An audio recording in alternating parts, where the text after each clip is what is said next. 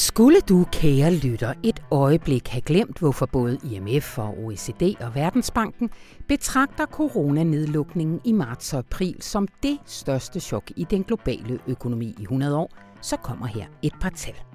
enogfirs procent af den globale arbejdsstyrke har været under en eller anden form for nedlukning.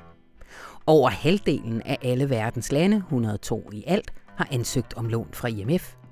Spanien og Storbritanniens økonomier er skrumpet en femtedel andet kvartal tyve tyve, og toogtredive millioner amerikanere modtager i dag arbejdsløshedsunderstøttelse. Men aktiemarkederne? Jo, de faldt godt nok tredive procent på nogle uger i marts, hvilket er uhørt historisk. Men siden kurven ramte bunden, er det kun gået én vej, og det er op. Om lidt ringer jeg til manden bag disse ord, vores Bruxelles-korrespondent Christian Bennecke, der har jagtet svar på, hvordan det kan hænge sammen.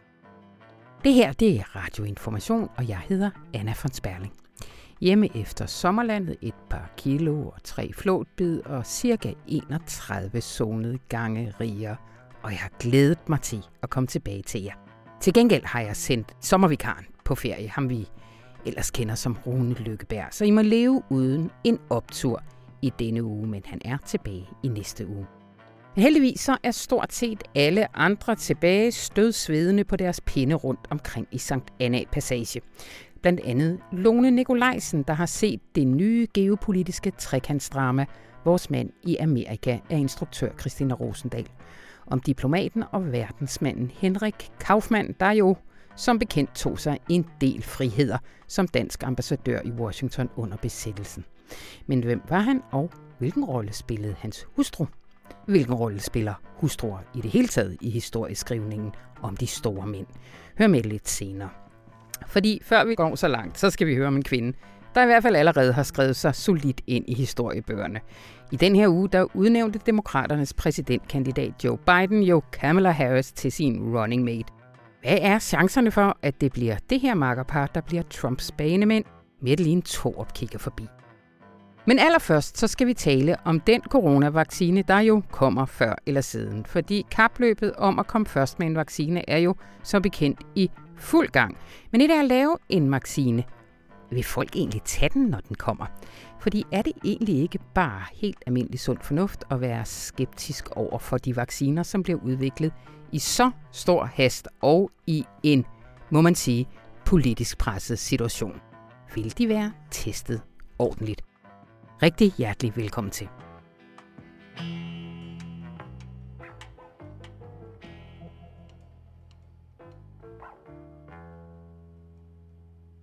Aldrig har der været større fokus på vacciner end netop nu. I alt så er omkring et hundrede og halvfjerds forskellige vacciner under udvikling rundt omkring i verden. Og i den her uge, der kom der jo nyt ud fra Kreml, hvor myndighederne de godkender vaccinen Sputnik fem til masseproduktion allerede i september. De er også gang i den i U S A og i England og i Kina. Men at udvikle en vaccine er jo én ting, men hvordan overbeviser man befolkningen om, at de faktisk også skal lægge overarm til? Velkommen til dig, Christian Willesen. Tak. Det har du skrevet en stor og fremragende artikel om i weekendens Moderne Tider. Øh, kan du ikke lige... En vaccine tager normalt omkring ti år at udvikle, ikke?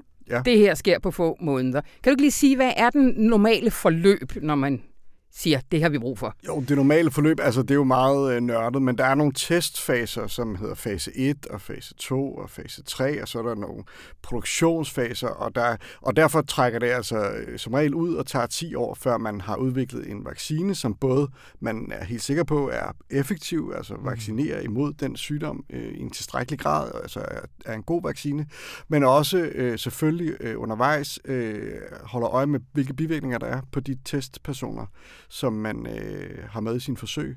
Ja. Øh, så det er, det er en lang proces normalt, øh, og det øh, er jo så det, der ikke helt er tilfældet i, i år, hvor man har... Ja, altså nu er der jo ikke kommet nogen vaccine på markedet endnu, men måske kommer det til at tage halvandet år cirka, mm. øh, fra coronaen øh, opstod til vi får en vaccine. Det er i hvert fald et bud. Øh, og det er jo noget af en øh, opspeedning af ja, processen, kan man sige. Så man behøver ikke at bære øh, sølvpapirs hat for at være en lille smule skeptisk over for, hvad der sker, og også over, hvad det er for nogle motiver, der ligesom er i, i, øh, i spil den her gang. Altså, det, det synes jeg faktisk ikke, at man behøver at være en sølvpapirshat for. Altså, der er sølvpapirshatte. Øh, jeg bryder mig egentlig ikke om udtrykket, men der Nej. er folk, som er meget øh, anti-vaccine. Uanset hvad, så vil de være imod. Og der er også konspirationsteorier på nettet allerede med den her vaccine. Der er nogen, der siger, at der bliver, man får skudt en chip med ind, når man bliver vaccineret, mm-hmm. øh, så, så folk kan holde øje med en hele tiden. Og, altså sådan nogle sager er der jo stadigvæk. Og det er jo også, øh, debatten er jo meget polariseret, ikke? Så der er selvfølgelig en gruppe, som er Øh, hvad hedder det, øh, modstandere af vacciner på en, en, en mærkelig og, og uforståelig måde. Ja. Øh, sådan vil jeg sige det. Og de er der jo stadigvæk. Men der er altså, man kan altså godt forholde sig kritisk til vacciner, uden at være anti-vaxxer øh, ja. eller sølvpapirshat. Ja. Det synes jeg godt, man kan.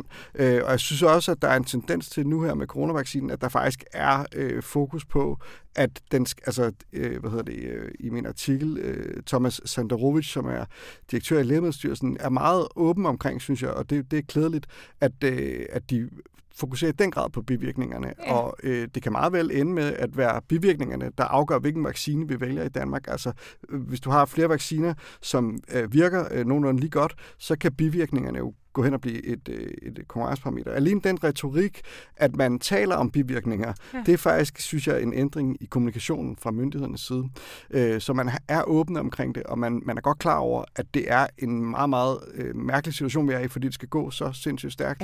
Ja. Så man har, ikke, man har jo ikke samtidig, man kan jo ikke finde en langtidsbivirkning. Det, er jo, det ligger jo i sagens øh, natur, at der, at der kan være nogle langtidsbivirkninger, som man ikke fanger, når det går så stærkt. Ja, og der er faktisk også nogle eksempler på det også herhjemme. Kan du ikke sige lidt om det? Jo, altså det bedste sammenligningsgrundlag, det der minder mest om forløbsmæssigt, det er jo dengang vi havde svineinfluenza i to tusind og ti, hvor man lavede forskellige vacciner, også under, i et højt tempo. Ikke lige så hurtigt, men i et højt tempo. Og dengang skete der jo faktisk det, at den vaccine, man valgte at bruge i Danmark, som hedder Pandemrix, den viste sig at have nogle meget, meget sjældne, øh, men ret alvorlige bivirkninger hos nogle af de, øh, især børn, der, der fik den. Ja. Øh, og det var sygdommen narkolepsi, som er en alvorlig søvnsygdom, hvor man falder i søvn hele tiden, øh, som der var en, en overrepræsentation af blandt dem, der var vaccineret. Og det er anerkendt, øh, der er stadig diskussioner om det, men det er anerkendt som en vaccineskade øh, i dag, og folk får udbetalt erstatninger og så videre. Så der er jo eksempler på, og det er jo det, man skal huske, når man taler om vacciner, der er jo eksempler på, at de kan have også alvorlige bivirkninger. Derfor skal man være ekstremt forsigtig. Det er jo ikke det samme som, at en coronavaccine nødvendigvis er en dårlig idé. Øh, overhovedet ikke, og vacciner har jo reddet øh, utallige menneskeliv, øh, udryddet alvorlige sygdomme. Kopper, difteri, øh, mæslinger er så godt som udryddet ja. øh, i Danmark i dag. Så altså, det, er jo, det er jo store, alvorlige sygdomme, som er blevet udryddet takket være vacciner. Så det er jo, det er jo en af de største øh, opfindelser i lægevidenskabens historie, faktisk. Ja. En af de vigtigste. Øh, men som al anden medicin kan vacciner også have bivirkninger, og derfor skal man være påpasselig, og det er ja. jo der, hvor tempoet øh, bliver en faktor. Ja. Ikke?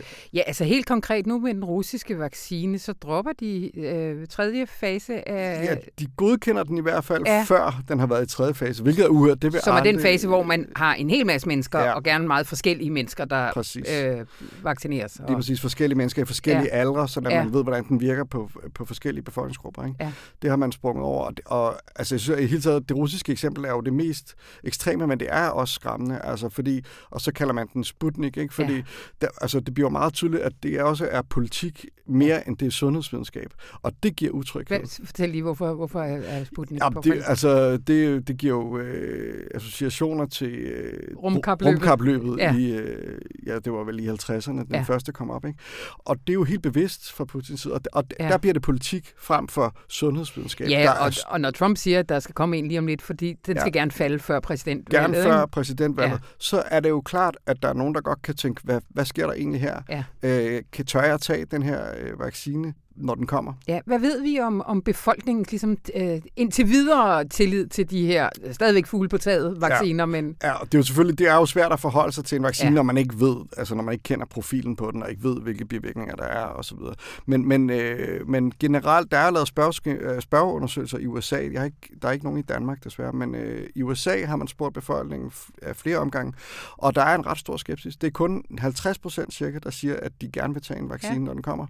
Og så er der cirka tredive procent, som er uafklaret, og så er der tyve procent, som siger, at de ikke vil.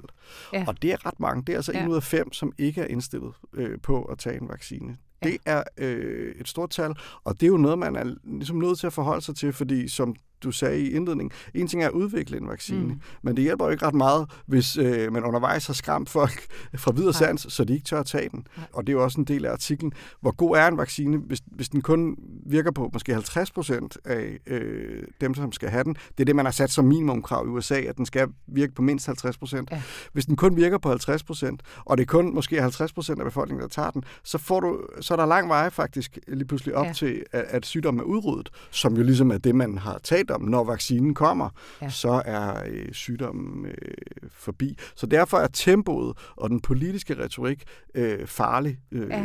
synes jeg faktisk. Ja. Og, og den modvirker i virkeligheden det, som øh, kan være redningen på, øh, på den krise, vi er i, øh, nemlig en god og effektiv og sikker vaccine, ja. øh, hvis den kommer.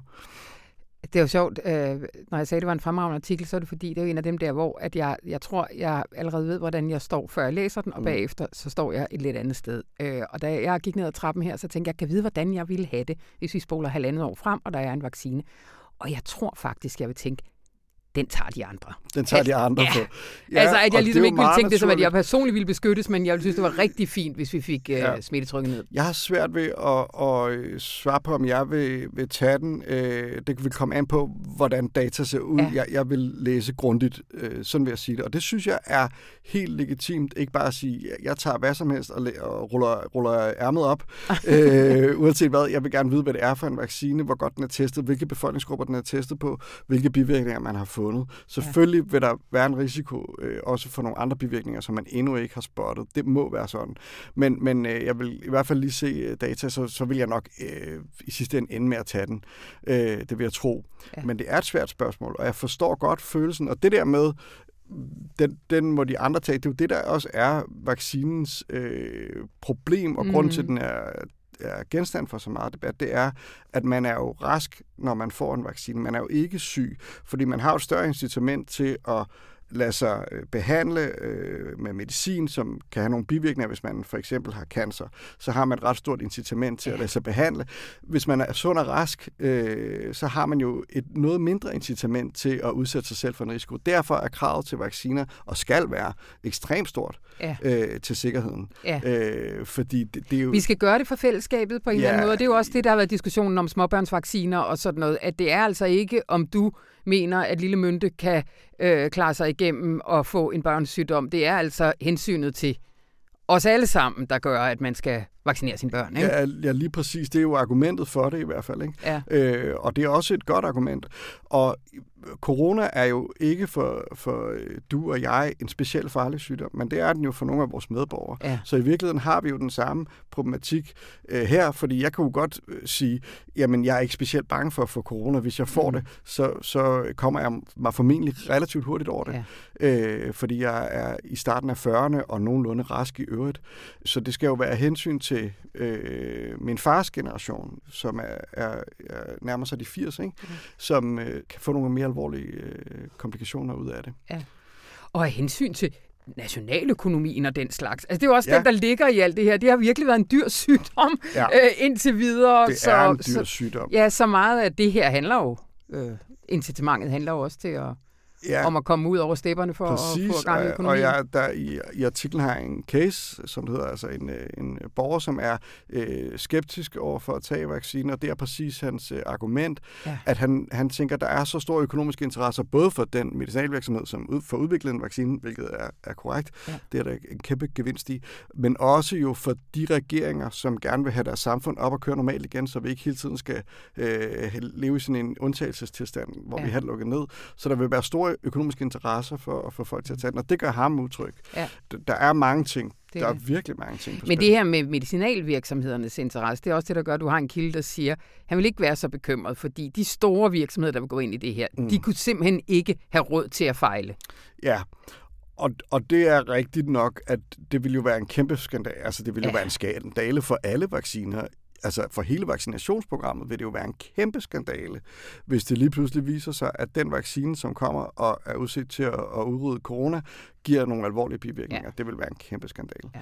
Så der er et incitament også til at være grundig ja. øh, med bivirkningerne. Også i forhold til det, jeg sagde før, at det kan blive et konkurrenceparameter, og det er de godt klar over. Så det, der ja. er nogle mekanismer, som gør, at konkurrence jo også kan være en god ting. Ja. Øh, fordi man, hvis nu man har en, som virker øh, lige så godt som konkurrenten, men har markant færre bivirkninger, ja. så har man altså et godt salgsargument. Virkelig godt salgsargument, faktisk. Ved du lige her til allersidst, ved du de danske myndigheder, hvordan sidder de og kigger øh, ud på det her, der sker på det på det internationale, hvad hedder det, udviklingsarbejdet? Ja, altså de holder jo øje med de seriøse spillere, der er, der er i gang, ikke? Og, og ja. det er jo generelt de vestlige producenter, vi øh, køber vacciner fra. Det vil ja. sige, at vi skal ikke regne med at få en russisk øh, eller en kinesisk. Det, det vil jeg ikke tro i hvert fald. Men hvorfor egentlig ikke en Nej, kinesisk, men altså jeg tror heller ikke, de udelukker ja. det faktisk. Nej. Men der har bare været en tradition for, at man køber ja. dem, som er produceret i de vestlige, øh, i vestlige medicinalvirksomheder. Ja.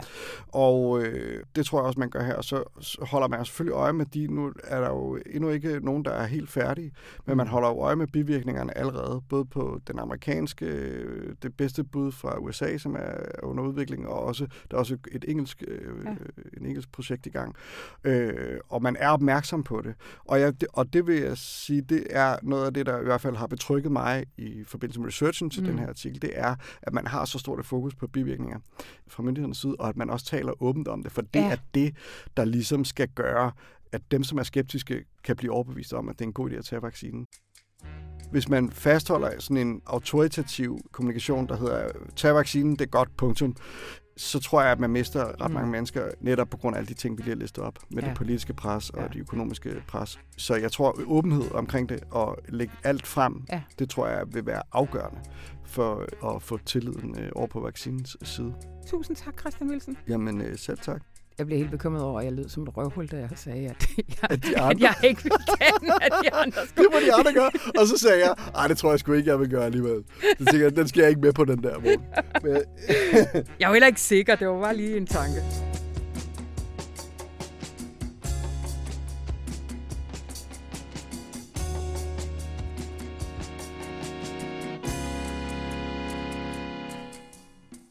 Hej, Madeline Thor. Goddag, Anders Berling. Æh, udlandsredaktør her på Avisen, hvis man skulle være i tvivl.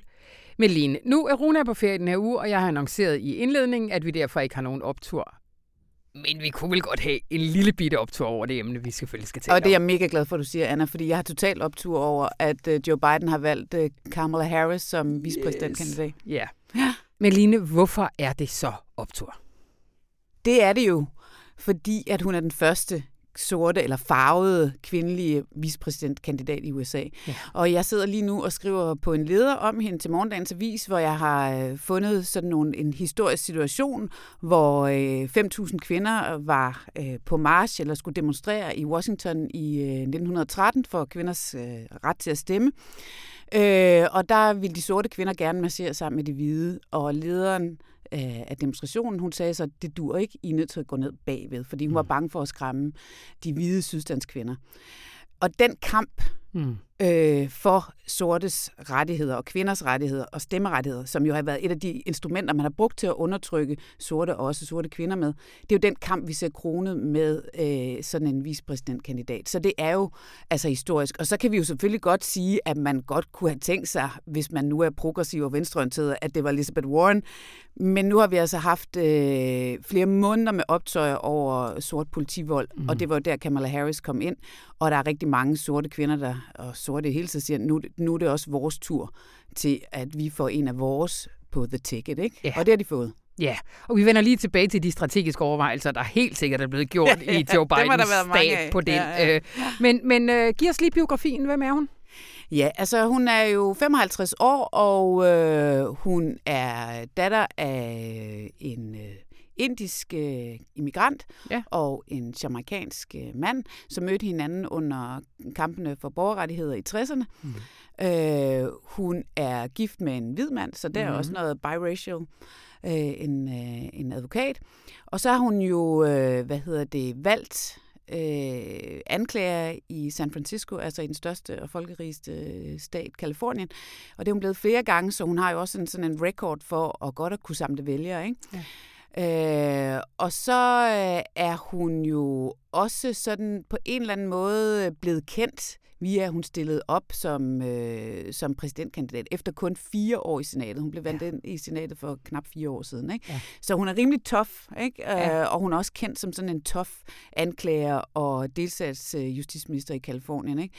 Så hun, hun, har, hun har skabt sig et billede allerede, synes jeg, af en, en ret markant karrierekvinde, ikke? Ja. Som, og man kan, også, man kan også allerede se nu, hvordan Trump ligesom prøver at frame hende som nasty, ikke? Altså, ja. og som modbydelig og sådan noget, ikke?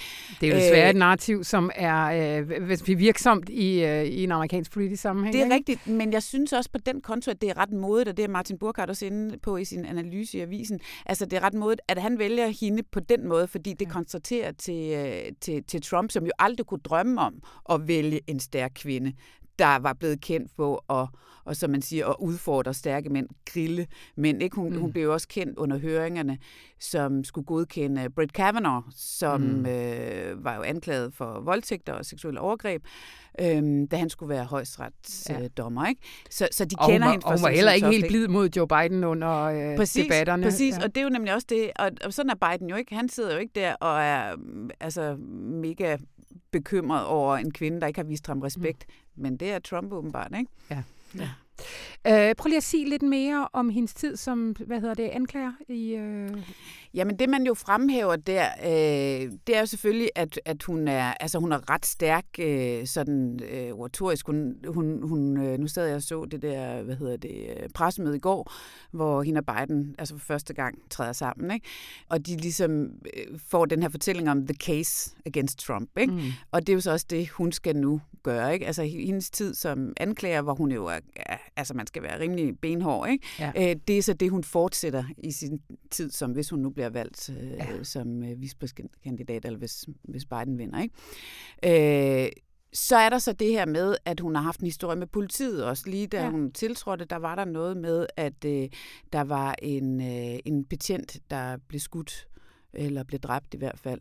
Og hun ville ikke have, at øh, den skyldige skulle have dødsdom. Mm. Og det var politiet altså virkelig, virkelig, virkelig farvet over. Så hun havde ja. ligesom sådan en clash der. Og senere så var der så det her med, at hun ikke var særlig altså, villig til at efterforske politivold begået, ja. altså, eller vold begået af politiet. Øh, og det er jo det, der bliver hævet hende i snuden nu her, ikke? Øh, når hun nu altså bliver fremstillet som vicepræsidentkandidat, ikke? Ja. At hun ikke er så progressiv, selvom vi har haft hele det her George Floyd og Black Lives Matter og de her protester, så har hun ikke nogen særlig god record der. Nej. Øh, og hvad, kan du så ikke komme lidt ind på, hvad har været de strategiske overvejelser i, i øh, Biden-lejren øh, i den forbindelse? Fordi tanken er vel, at hun blandt andet kan få de sorte til stemmeurnerne. Ja. Altså, fordi det er jo også meget der, at hans mulighed ligger. Men, men hvor... Øh, hvad? Ja, altså man kan sige, nu øh, Martin Burkhardt skriver, at hun er det ukontroversielle valg, og det er jo ja. også rigtigt, fordi at hun, øh, altså man kan sætte flueben ud for rigtig mange mm. øh, ting på demokraternes ønskeliste, ikke? Altså hun er biracial, hun er altså ja. blandet race, ja. øh, hun har den her tørfed, og sådan noget. Hun har, hun har været en præsidentkandidat, selvom hun forlod, øh, hvad hedder det, racet tidligt, mm. så har hun i hvert fald været der, hun har deltaget i debatter, hun er skidegod til at skaffe sig penge mm. til sine kampagner. Og så har hun det der, altså, tænker hun var faktisk ikke så god til at hive sorte stemmer hjem dengang under, øh, under præsidentvalgkampen, altså primærvalgkampen, undskyld. Øh, men hun kan et eller andet med kvinderne i forstederne, og det er jo en omstridt øh, gruppe. Det er jo en gruppe, som begge øh, er nødt til at have op af stolen, ikke? Altså ja. både Trump øh, og Biden. Øh, og så er der jo det her med, om hun kan altså appellere til, til unge sorte, for det er jo også nogle ja. af dem, som, som Biden øh, mangler ikke, da jeg sad der og så den der preskonference i går. Altså, han er jo da godt nok charmerende, og, og han er jo så hyggelig, Biden, ikke? Men jo bare ved at falde i søvn, ikke? Ja. Uh, og så kom Kamala Harris, ikke? Altså, og spørgsmålet er, hvor meget sådan, hun ligesom kan give energi og bygge bro til den der ja. øh, gruppe, men hun res- repræsenterer jo det nye U S A, altså det mangfoldige U S A, det, det U S A, ja. hvor sorte kvinder eller farvede kvinder godt kan få en politisk repræsentation, ikke? Ja. Og det kan unge mennesker jo godt blive begejstret over, ikke? Ja. Så det kan jo godt have noget for sig, ja. synes jeg. Nu når vi skal vente lidt med A O C. Ja, ja, ja. præcis, præcis. Ja. Æh, men, der, der, øh, men hun er jo en del af den samme bevægelse som A O C og The Squad, ikke? Ja. Altså, de kom jo også ind der i to tusind og atten. Det var jo også altså, kvinder øh, af forskellige farver, der kom ja. ind, ikke? Altså, ja. Og det er noget af det, der er ved at ændre sig i det demokratiske parti, ja. og det er derfor, hun er så stærk det symbol. Der blev jeg lige lidt sådan øh, indforstået med A O C, det er... Alexandria Ocasio-Cortez. Ja, ja. Øh, Say der, var, der var øh, en meningsmåling fra Reuters/Ipsos øh, her, som viste, at faktisk er hun mere populær end Joe Biden blandt kvinderne. Ja, og det er jo netop det. Ja. Altså, det er jo det, de også har set, ikke? Altså, det er jo også det strategiske i det. Fordi jeg tror da, altså, når man s- står som en, en måske en uafhængig, øh, det som, altså, hvis man ikke er hverken republikaner eller demokrat, ikke?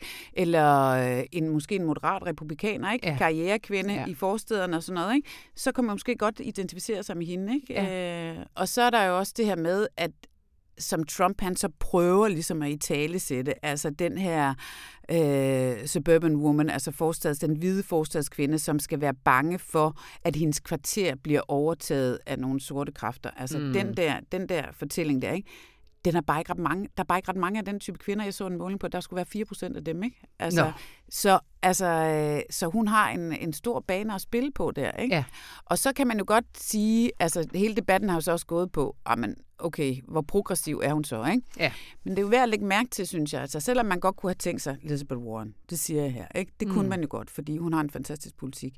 Og der ligger, hvad hedder det, Harris jo mere inde på midten og sådan noget, mere, mere ligesom øh, Joe Biden, ikke? Men der skal man bare lægge mærke til, at Joe Biden er jo blevet rykket over mod venstre, ikke? Han ja. stiller op på den mest progressive øh, dagsorden øh, nogensinde i U S A. Og vi kan jo selvfølgelig ikke være sikre på, at han kan få al sin politik igennem. Men man skal bide mærke i, at Sanders går ind og byder hende velkommen, ja. og har givet hende et, et rigtig godt besøg med, ikke? Øh, og at mange af de progressive også siger, ja, men det er fint nok, det kan godt være, at det ikke lige er vores kop te der, men vi anerkender det. Fordi de har en eller anden forventning om, at de også kan presse hende længere ud mod ja. venstre, ikke? Og hun var jo også sådan, og det synes jeg, Martin beskriver fint, altså sådan... Hun bliver beskrevet som sådan et fleksibelt kort, ikke? Fordi ja. under sin øh, primærvalgkampen der, der, der var hun sådan først lidt øh, til venstre øh, for, på sådan noget som sundhed for eksempel, ikke? Altså gratis sundhed og banker, ja. ja. Øh, og så rykker hun lidt mere ind imod, øh, ind imod Joe Bidens øh, midterposition, ikke? Men ja. de hæfter sig jo ved, at de har kunne flytte Joe Biden. Han har jo sit Big Ten strategy. Han holder jo møder med Alexandria Ocasio-Cortez ja, ja. og, og Sanders og sådan nogen, ikke? Ja. Øh, så de håber også på, at de kan flytte hende, ikke? Ja. Øh, og hun er altså ikke et, hun er ikke et fasttømret kort på den måde. Det, det lige her kan det jo godt blive set som et fordel, ja. ikke? Men nu snakker vi lidt om de kvindelige vælgere, men hvordan ja. sådan helt generelt har, har meningsmålingerne reageret på, øh, på udvælgelsen? Ja, der er lige kommet en ny måling her, som viser, at øh, ni ud af ti af de registrerede demokratiske vælgere faktisk bakker op om Bidens valg af Kamala Harris som vicepræsidentkandidat. Så det er jo en ret flot opbakning, må man sige. Det må man sige. Øh, hvornår, øh, hvornår kommer vi til at se hende in action? Altså, der bliver en debat mellem hende og øh, Trumps vicepræsident, Mike Pence. Og den, mener jeg, kommer i oktober måned, er den sat til. Okay. Men øh, der er jo det her lidt specielle ved, øh, ved, ved U S A lige nu, at de er jo så coronaramt, ikke? Og, mm. og tallene stiger fortsat. Så, så de der øh, møder og rallies og sådan noget er jo aflyst. Man kunne også se på preskonferencen i går, det var sådan lidt mærkeligt, ikke? Fordi der var ikke rigtig nogen, der hudede eller mm. råbte ind over, ikke? Så, øh, så det blev jo en lidt, lidt anderledes optræden, ja. ikke? Men vi Vi ser jo frem mod konventet her, øh, Demokraternes konvent, som starter på mandag den syttende august. Ja. Så der vil hun jo også optræde i en eller anden form, det er klart, ikke? Ja. ja. Og det var selvfølgelig også noget, der var ret fedt at se, synes jeg. Altså, når man nu lige tænker på, at Kamala Harris havde sådan givet, eller været ret kritisk over for Joe Biden under primærvalgkampen, mm. og hans sådan forhold til det, der hedder busing, altså hvor man prøver at gøre op med sorte og hvide områder, ikke, ved at ja. busse børnene frem og tilbage. Og der havde de ligesom nogle konfrontationer, ikke? Men, men der var en ret god stemning imellem dem. Det synes jeg godt, man kunne ja. mærke på, på det der, når man sad og, og så det. Man kan også se på nogle af de der billeder, der er af de to, ikke? Altså, der er en varme og en, sådan en rummelighed og en, og en lyst til ligesom at slå Trump sammen, ikke? Ja. Øh, og det kan jo også noget, altså, selvom der ikke er nogen applaus og alt muligt rundt omkring dem. Og uanset hvad, så har U S A fået sin første farvede kvindelige vicepræsidentkandidat. Total optur. Total optur. Tusind tak, Mette Torp. Velkommen.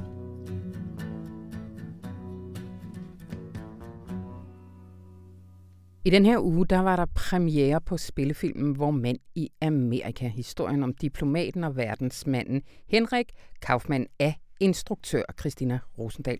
Velkommen til dig, Lone Nikolaisen. Mange tak. Har du haft en dejlig sommerferie? Ja, det har jeg. Du ser sådan ud. Lone, øhm, kan du ikke lige starte lidt biografisk? Hvem var Henrik Kauffmann? Øh, Henrik Kauffmann, han var tyskfødt, men opvokset i Danmark i sådan en semi-adelig familie, øhm, og en diplomat af den gamle skole, der var rekrutteret i den danske overklasse, øhm, og en verdensmand og en eventyr, som under anden verdenskrig var ambassadør for Danmark i Washington. Og der tog han sig nogle gevaldige friheder, som han på ingen måde havde et demokratisk mandat til, og som stadig præger Danmark og Grønlands rolle i verden, mm. og som øh, på en måde på den lange bane viser at være hensigtsmæssig for, for Danmark efter krigen. Men det han gjorde var simpelthen at erklære sig uafhængig af samarbejdsregeringen, da, da tyskerne besatte Danmark. Han havde forestillet sig, at øh, regeringen ville flygte og danne en eksilregering, han så kunne repræsentere som ambassadør. Og da regeringen valgte at samarbejde med besættelsesmagten, så erklærede han sig uafhængig, hvilket jo så bare blev besvaret med, at pengekassen blev klappet i. Der var ikke noget til at finansiere ham og hans ambassade, men der var en guldreserve, der opmagasineret i U S A, som han på snedig vis fik adgang til ved at forhandle med Grønland, som han heller ikke havde noget mandat over, men det er hans skyld, at U S A har militære baser i Grønland, for det var, hvad han tilbød dem til gengæld for at støtte ham. Og på den måde gjorde han det også nemmere for amerikanerne at gå ind i anden verdenskrig. Ja. Du kalder filmen et trekantsdrama på flere niveauer. Kan du ikke sige lidt om det? Altså filmen har et personligt, altså fortæller en personlig historie om Henrik Kauffmann og hans øh, følelsesliv, som var øh, spændt ud mellem hans kone Charlotte, som var fra en øh, rig amerikansk Massachusetts-familie med rigtig gode forbindelser til øh, blandt andet præsident Roosevelt. Og så øh, Charlottes lillesøster Silla, som han også havde en eller anden livslang forbindelse til. Øh, romantisk? Ja, en romantisk forbindelse, som øh, måske startede en gang, de var udstationeret i, ude i det daværende Peking. Og øh, hun var nygift, og han var en otteogtredive-årig handsome eventyr. Mm-hmm. Så der er et trekantsdrama der inden for rammerne af, af hans familie og hans ægteskab. Og så er den store overordnede historiske fortælling også et trekantsdrama øh, mellem U S A og Danmark og Grønland, øh, som også er tre ekstremt ulige mm. parter. Mm. Mm. Ligesom i det romantiske trekantsdrama, hvor de heller ikke havde lige ma- meget magt over, hvad der foregik. Mm. Du har et interview i Torsdagsavisen med Christina Rosendahl og Bo Lidegaard, øh, historiker og tidligere chefredaktør på Politikken. Øh, og han er jo konsulent på filmen, fordi han har skrevet ikke mindre end to biografier, en disputats og to biografier, er det ikke sådan? Jamen, han er, jo, jeg tror, at den første biografi er en omskrivning af en disputats. Ja, øhm. men siden har han her for nylig egentlig ja. relativt... Altså, han har skrevet en... Øh, biografi om Henrik Kauffmann, der kom i nitten seksoghalvfems. Den hedder I Kongens Navn. Den er skrevet på, det er jo også vores levetid, men det er et ret andet tidspunkt i nyere verdenshistorie. Altså, dengang det bare kørte for U S A, og det var sådan helt uanfægtet, at U S A var verdens mest dominerende magt, og ja. øhm, der udgav han I Kongens Navn, og den læste Christina Rosendahl, da hun lavede sin sidste spillefilm, øh, som hedder Idealisten, som handler om et flystyrt, øh, et amerikansk militærfly, der styrter op i nærheden af Thulebasen med nogle atombomber ombord. Mm. Øh, og den film lavede hun i to tusind og femten, hvor hun så altså sat sig ind i, hvorfor der var militærbaser i Grønland, og kom til at læse, jeg har stødt på Henrik Kauffmann og den bog. Og så ville hun gerne vide mere om Henrik Kauffmann, sådan som, som menneske. Mm. Så hun tog fat i Bo Lidegaard og besluttede sig for, at Henrik Kauffmann fortjente en film. Ja. Fordi det var så god. Altså historien om ham er så god. Øhm. Og så har hun ligesom haft Bo Lidegaard med på sidelinjen som historisk konsulent, og de har haft en hel masse diskussioner og skænderier, som det var rigtig sjovt at høre om egentlig, øh, fordi de har fået noget ud af dem begge to. Øh. Vi skal lige, Lone, der, der missede lige, øh, hvad Nå, hedder det, ja. hvorfor er det, han skriver øh, uden mandat, så hvorfor? For, for, Nå, men det var jo så fordi, at, at alle de der diskussioner, som de to havde haft, det, det fik ham til at, at tage den historie op igen, og okay. skrive en, en sådan en opdateret version af sin biografi om Henrik Kauffmann, nu med mere fokus på den personlige side af sagen, fordi det havde Christina Rosendahl, ligesom, det er det, hun har udæsket ham, ja. som han så har, er gået ind i igen, og nu altså, har han øh, sådan, inspireret af hende, interesseret sig mere for den personlige side af sagen, som så er med i den nye bog, og så er den også øh, skrevet fra et nutidigt perspektiv, ja. hvor U S A's rolle er jo meget mere øh, udfordret, og mm. verdens, altså den historiske situation virker meget mere øh, vakkelvogn. Ja, og det grønlandske, øh, hvad hedder det, mm. orientering i verden. Jo ja, også ja altså ja. sådan øh, kampen om Grønland og i det ja. hele taget sådan polar, polarområder ja. er bare øh, reaktualiseret helt vildt. Ja. Altså, der har vel ikke været så meget rift om, om Grønland Nej. siden. Hold op, et, et, et frugtbart samarbejde. Det kom vi for både en biografi og en film ud af det. Ja. Øh, og, og det er skabt i ordentlig skænderi, siger ikke bare diskussioner. De er simpelthen skændtes. Ja, siger to mennesker, som det var mit indtryk, rigtig godt kan lide at skændes ja. om, øh, hvordan historier skal fortælles. For det er jo det, de begge to har som gebet egentlig, at fortælle historier, ja. men hun som i det her tilfælde fiktionsinstruktør, og han som historiker med en helt anden forpligtelse på kildemateriale og aldrig skrive mere, end, end man har belæg for det det. at vide. Øh, og hendes job er jo at, at udfolde historien ordentligt, så de karakterer, hun skildrer, har en helt afrundet psykologi. Øh, og det betyder jo også, at hun må lægge til ja. og trække fra og bytte rundt. Ja, af, af hvilke linjer gik deres skænderier? Mm, deres primære uenighed var ret spændende, fordi den handler om, om kvinders rolle i, i virkeligheden og i historieskrivningen, og om hvor stor afstand der er på de ting. Fordi Christina Rosendahl har besluttet sig for at, at gøre Charlotte Kauffmann, Henrik Kauffmanns amerikanske kone, til en rimelig handlekraftig karakter, og altså det kan, at hun var handlekraftig, det kommer til at lyde som sådan usmageligt ordvalg i den her sammenhæng, men, men det kan man jo ligesom, det kan man påvise, eller det kan man se i den måde, deres begges liv slutter på, fordi hun, da han er kræftsyg og døende, øh, altså gør kort proces, men på en ret dramatisk måde, mm. øh, slår ham ihjel, mens han ligger på sit dødsleje, og bagefter slår sig selv ihjel. Mm. Øhm, så på den måde har hun jo, så, så ved man, at der har været en eller anden ekstremt stærk vilje i hende, at mm. hun har kunnet gennemføre det her. Men i den rolle, hun spiller i filmen, der er hun også sådan et, et hjælper eller et sendebud for, for sin mand, og er med til at, at sørge for at skabe nogle alliancer og konspirere, og øhm, også med til at hæppe på ham og sige, at han skal, han skal ture tage en stor chance.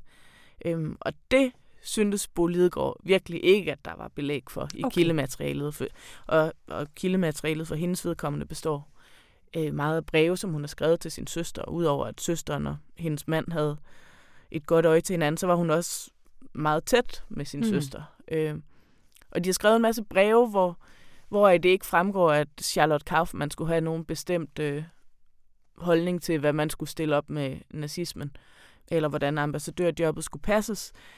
Men det har Christina Rosendahl så tillagt hende, og så havde de den her diskussion, om man, om man kunne tillade sig det, og Bo Lidegaard mente, at et kvindeliv, dengang var et kvindeliv, som det Charlotte levede, var fundamentalt anderledes, mm. altså foregik i en helt anden sfære, end, end der, hvor de politiske forhandlinger fandt sted. Og Christina Rosendahl mente, at altså den uformelle magt, som kvinder gennem tiden har, har udøvet ved at altså, måske være lidt med på sidelinjen mm. i deres øh, mænds arbejde, øh, at den generelt er underfortalt. Så ja. Derfor syntes hun, at det var en troværdig og øh, på et eller andet principielt niveau sandfærdig ja. fortælling, ja. eller måde eller, at udlægge det på. Ja, eller bud på. Ja, et, bu- ja, et bud, så for det er jo det, det er, når det er fiktion. Ja. Altså. Ja. Så, så det bud, synes hun, gav mening. Mm. Medgav Bo Lidegaard, at historieskrivningen også kan have været blind for kvinderne? Jamen, han medgav, at det er svært at vide, hvordan man skal... Altså, det var måske også et lidt stejlt tidspunkt i diskussionen, så han gjorde det ikke, ikke hundrede procent, det vil jeg ikke sige. Men jeg tror, han brugte ordet, at der var et meget stort fortolkningsrum. Ja. Al den stund, at, øh, at der ikke var blevet nævnt noget om nogen alliancer eller, eller sådan politiske holdninger i, i Charlotte Kauffmanns breve. Ja. Øhm. Men du sagde til mig her, før vi gik i gang, at det havde fået ham til at gå tilbage og ja. kigge på materialet med andre øjne. Jamen, det sagde han, at... Øh, at de diskussioner, som han har haft, altså som historisk konsulent med Christina Rosendahl, det fik ham til at, at lede efter nogle andre ting, da han så genbesøgte alt det her materiale om Kauffmann, som han har brugt til at skrive, ja. eller sådan genskrive sin, øh, sin han, Kauffmann-biografi, at han ligesom har ledt i en anden retning, og også har fundet noget nyt materiale, der sådan kaster mere lys på, hvordan de private og romantiske ja. relation, og familiære relationer har været. Ja. Øh, Lone, lige at tale sidst, er det en god film? Mm, det synes jeg, det er. Ja. Altså, jeg synes, det er et, et overbevisende periodedrama, og jeg synes, at den, den her meget dramatiske måde, deres liv slutter på, det synes jeg er iscenesat på en, en måde, der sådan er elegant og taktfuld, der får det sådan drabelige med, uden at gøre det øh, sensationalistisk, mm. og det synes jeg var fint mm. løst, og så synes jeg, at det er grundlæggende fedt med en hovedperson som Henrik Kauffmann, som ikke er fremstillet hverken i Bo Lidegaards bog eller i den her film som en, en ædel idealist, der kan gennemskue, hvad der er rigtigt og forkert, men et magtmenneske, der tager en kæmpe chance, hmm. og som ikke har skyggen af et demokratisk mandat, og som øh, altså også sætter en, en del af den, både den danske og den grønlandske suverænitet permanent overstyr. Vi skal lige, men Lone, som alligevel... Lige, øh, hvad hedder det? Hvorfor er det, han skriver øh, uden mandat? Så lander på den rigtige side af historien og, og træffer, nogle, nogle risik- altså, træffer nogle beslutninger, der gør, at Danmark bliver regnet som... Eller ikke bliver regnet som, øh, som lojal over for Nazi-Tyskland efter krigen. Det var for en stor del hans fortjeneste. Så, så Danmark ligesom har stået bedre og været tættere på de allierede. Godt, Lone. Tusind tak. Selv tak. Og hvis du kunne tænke dig at høre en anden vurdering af filmen, så har Ralf Christensen anmeldt den, og den kan du finde inde på information punktum d k.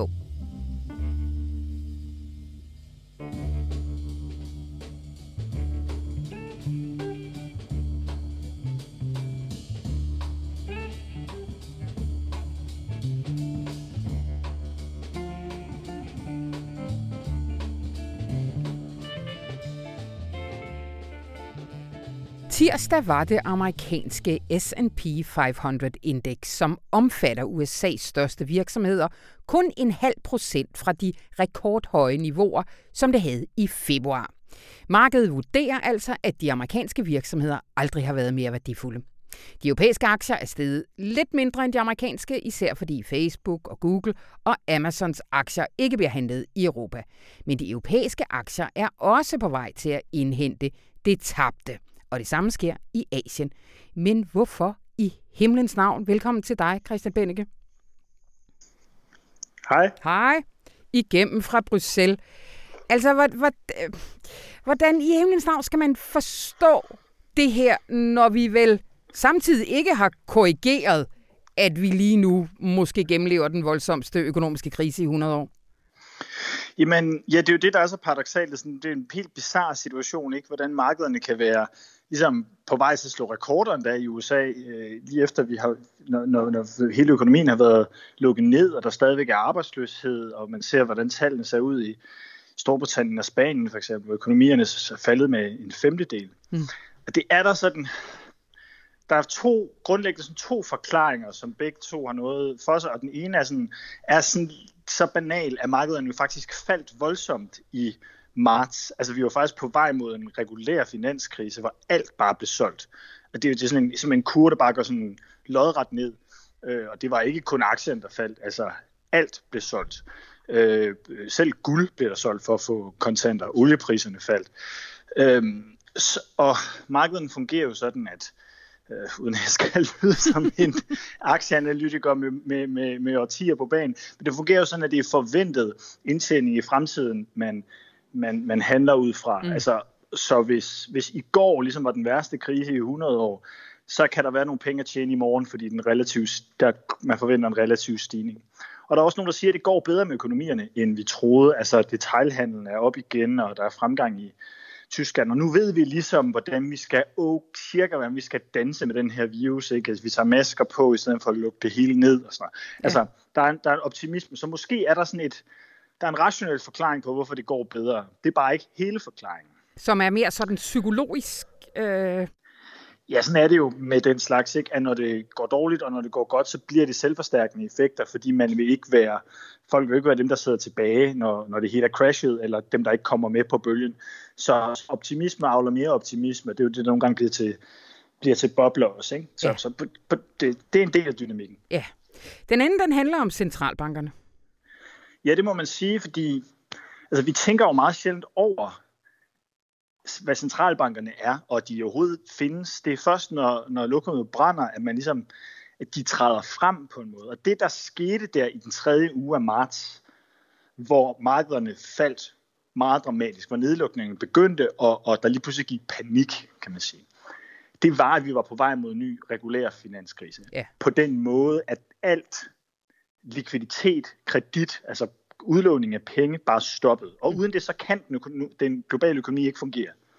Altså lønninger er baseret på, at, at man kan låne penge på kort sigt. Banker låner hinanden penge fra dag til dag. Og sådan. Så sådan, hvis der ikke er nogen, der låner ud, og det er der jo på definition ikke, hvis alle bare sælger, sælger, sælger, sælger. Altså, så, så er det et hjertestop for økonomien. Og så, går firma, så ender vi med Arnold Busk og Lehman Brothers over det hele, og så, så, så går folk konkurs. Der bliver fyret, deres gæld bliver værdiløs, det påvirker bankerne, og så starter det sådan en negativ dominoeffekt. Ja.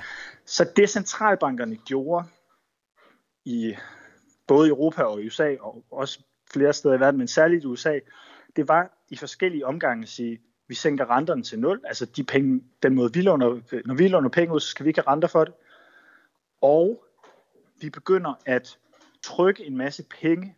Det er jo det, centralbanker kan. De kan jo lave penge ud af ingenting, ikke? Mm. Altså på en computerskærm. Og de milliarder, milliarder, billioner faktisk, dem køber vi ting for ude i markedet. Altså vi køber statsobligationer, vi køber som noget helt nyt i U S A's tilfælde, virksomhedsobligationer, altså gæld hos virksomhederne. Ja. Det er det, man kalder kvantitative lempelser. Altså man laver penge ud af ingenting, og så låner dem ud til folk. Og det, det gør, det er jo, at at det, det, det, det, det sørger for, at den der likviditetskrise ikke, den stopper, at folk faktisk kan låne penge. De, de bliver det, man på amerikansk kalder lender of last resort. Mm-hmm. Altså, de sørger for, at der er penge i systemet. Det er en meget lang forklaring. Nu skal jeg nok komme tilbage til, aktie, til aktiekurserne. Det, det gør, det er, at renterne falder også på statsobligationer. Fordi når Italien, som vi har talt så meget om, eller Frankrig, eller Danmark, for den sags skyld, de skal ud på markederne og låne penge, og det skal vi alle sammen, fordi vi laver kæmpe store hjælpepakker, ikke? Holder mm. hånden under virksomhederne under, og under borgernes lønninger. Så skal vi ikke, så, så, så, bliver, så kan vi ikke betale så mange penge for at låne de penge, mm. fordi det ligesom står en centralbank klar i baggrunden til at låne os dem. Og jo flere penge, der ligesom er derude, så man kan, så man kan låne, jo billigere er det at låne penge, ikke? Mm. Men det betyder også, det er derfor, vi kan lige nu så kan Danmark låne penge til negativ rente, altså folk betaler også penge for at låne dem. Men det betyder så også, at der ikke er sådan, hvis folk gerne vil investere, og det er der stadigvæk rigtig mange, der gerne vil, der ligger penge rundt omkring, øh, du tjener ikke nogen penge på det, særligt når der er, hvis der er en lille smule inflation, og du, hvis du ikke får noget i rente for dem. Så det, det gør, det er, at det skubber investeringerne andre steder hen. Det gør, at folk begynder at købe ind på aktiemarkedet, og det gør, det pumper også boligpriserne op. Altså ja. Det er sådan, alle de penge, centralbankerne sender ud i systemet, de skubber til investorerne og skubber dem over i aktiemarkedet. Og det er sandsynligvis det, vi har set siden det event der i marts. Det er i hvert fald en del af forklaringen. At alle de der millioner, milliarder, billioner, som centralbankerne har skabt ud af ingenting, at de ligesom har skabt en dominoeffekt, hvor, hvor, hvor investorerne søger over i aktier. Ja. Og det har jo mødt øh, kritik, og også kritik fra, hvad skal man sige, begge fløje. Kan du ikke lige sige om, hvordan sådan henholdsvis sådan en liberal og en, og en venstreorienteret kritik af, af, af det her? Jo, den klassiske liberale kritik af de kvantitative lempelser, som det her det hedder, altså af teknokrater og politikere beslutter at intervenere i økonomien, det er, at det ødelægger prisdannelsen, og markedet ikke fungerer rationelt længere. Det er jo meningen af i sådan den klassiske Adam Smithske øh, idé, den usynlige hånd, så flyder kapital jo derhen, hvor der er mest brug for den. Ikke? Ja. Og, øh, og hvis centralbanken blander sig så meget, så fungerer det ikke længere. Og det, øh, det, er, den, det er sådan den klassiske liberale kritik mm. af, af det her. Ikke? Den klassiske venstreorienterede kritik, som især, øh, som især var sådan fremtrædende efter finanskrisen, det er, at det skaber ulighed. Fordi hvem er det, der ejer aktier og ejer de store boliger? Det gør de rigeste. Ja. Altså, jeg ved godt, i Danmark, der er vi alle sammen nogle aktier, fordi vi har arbejdsmarkedspensioner, men det er stadigvæk dem, der har flest penge i forvejen, der ejer flest finansielle aktiver. Mm. Så det øger formuligheden ret markant. Og ja. Det er der ikke nogen tvivl om, at den her politik gør. Men det, vi ser lige nu, eller så i marts, det er sådan en ekstrem version, men, men det er jo noget, centralbankerne har gjort i årevis. Øhm, ja, altså det er i hvert fald noget, vi har gjort der er sket i ti år. Altså det ja. var ligesom en, en måde, en, en, en playbook, som man siger på engelsk, ja. som, øh, som blev opfundet efter finanskrisen. Altså de her såkaldte kvantitative lempelser, som jeg beskrev før. Men, men det er en udvidet version af det. Man siger, ja. Det er sådan en radikaliseret udgave af noget, vi har gjort i ti år. Men vel også noget, der er blevet lidt en new normal, eller, eller hvad? Fuldstændig. Ja. Fuldstændig. Altså, og det, det, det er en anden kritik af det her, at man siger, at vi kan aldrig slippe ud af det igen. Nu er vi, afhæ- nu er vi blevet, øh, hele markedet er blevet afhængig af billig, øh, af billig kredit ja. for at skabe vækst, og vi får øvrigt ikke særlig meget vækst ud af det, øh, og vi kan ikke rulle tilbage igen. Det er der nogen, der synes er et kæmpe problem, og så er der nogen, der synes, at det ikke er, altså, mm. at, at det ikke nødvendigvis behøver at være et problem. Vi behøver ikke gå ind i den diskussion, men det er mm. svært at se, hvordan vi skal trappe os selv ud af det her igen.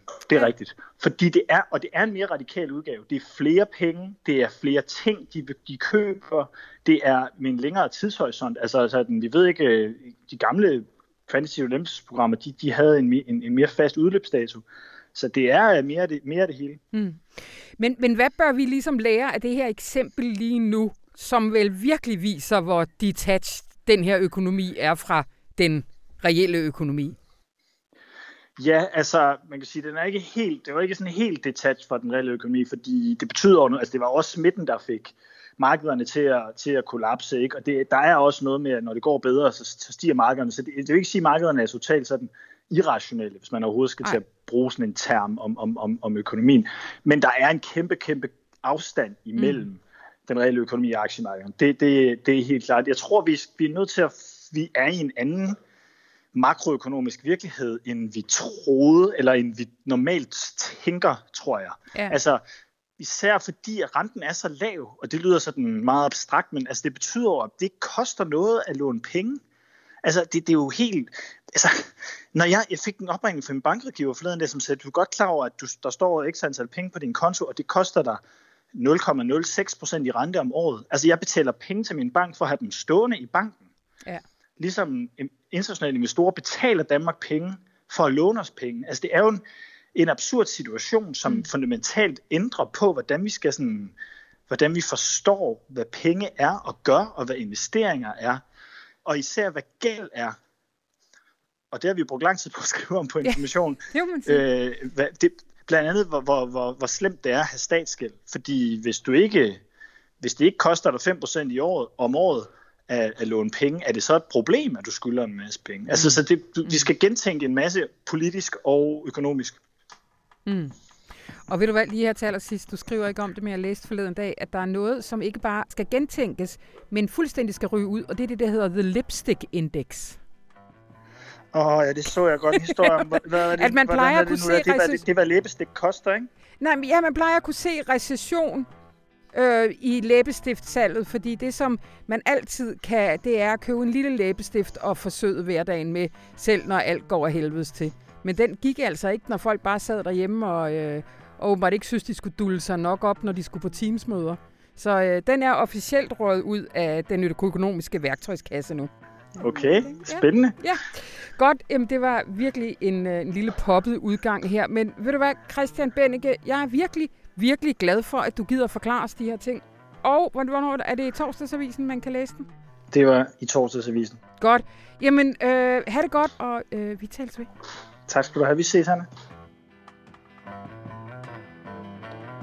Og det var, hvad jeg havde valgt fra denne uges aviser. Der er selvfølgelig meget andet godt. Gå ind på information punktum d k, og du kan jo altid få en måned gratis. Mit navn det er Anna von Sperling, og det her program det var klippet og gjort lækkert af Anne Pilegaard Petersen. Og så håber jeg, at du nyder det sidste af den danske sommer, men også at du kommer og lytter med næste lørdag. Hej hej!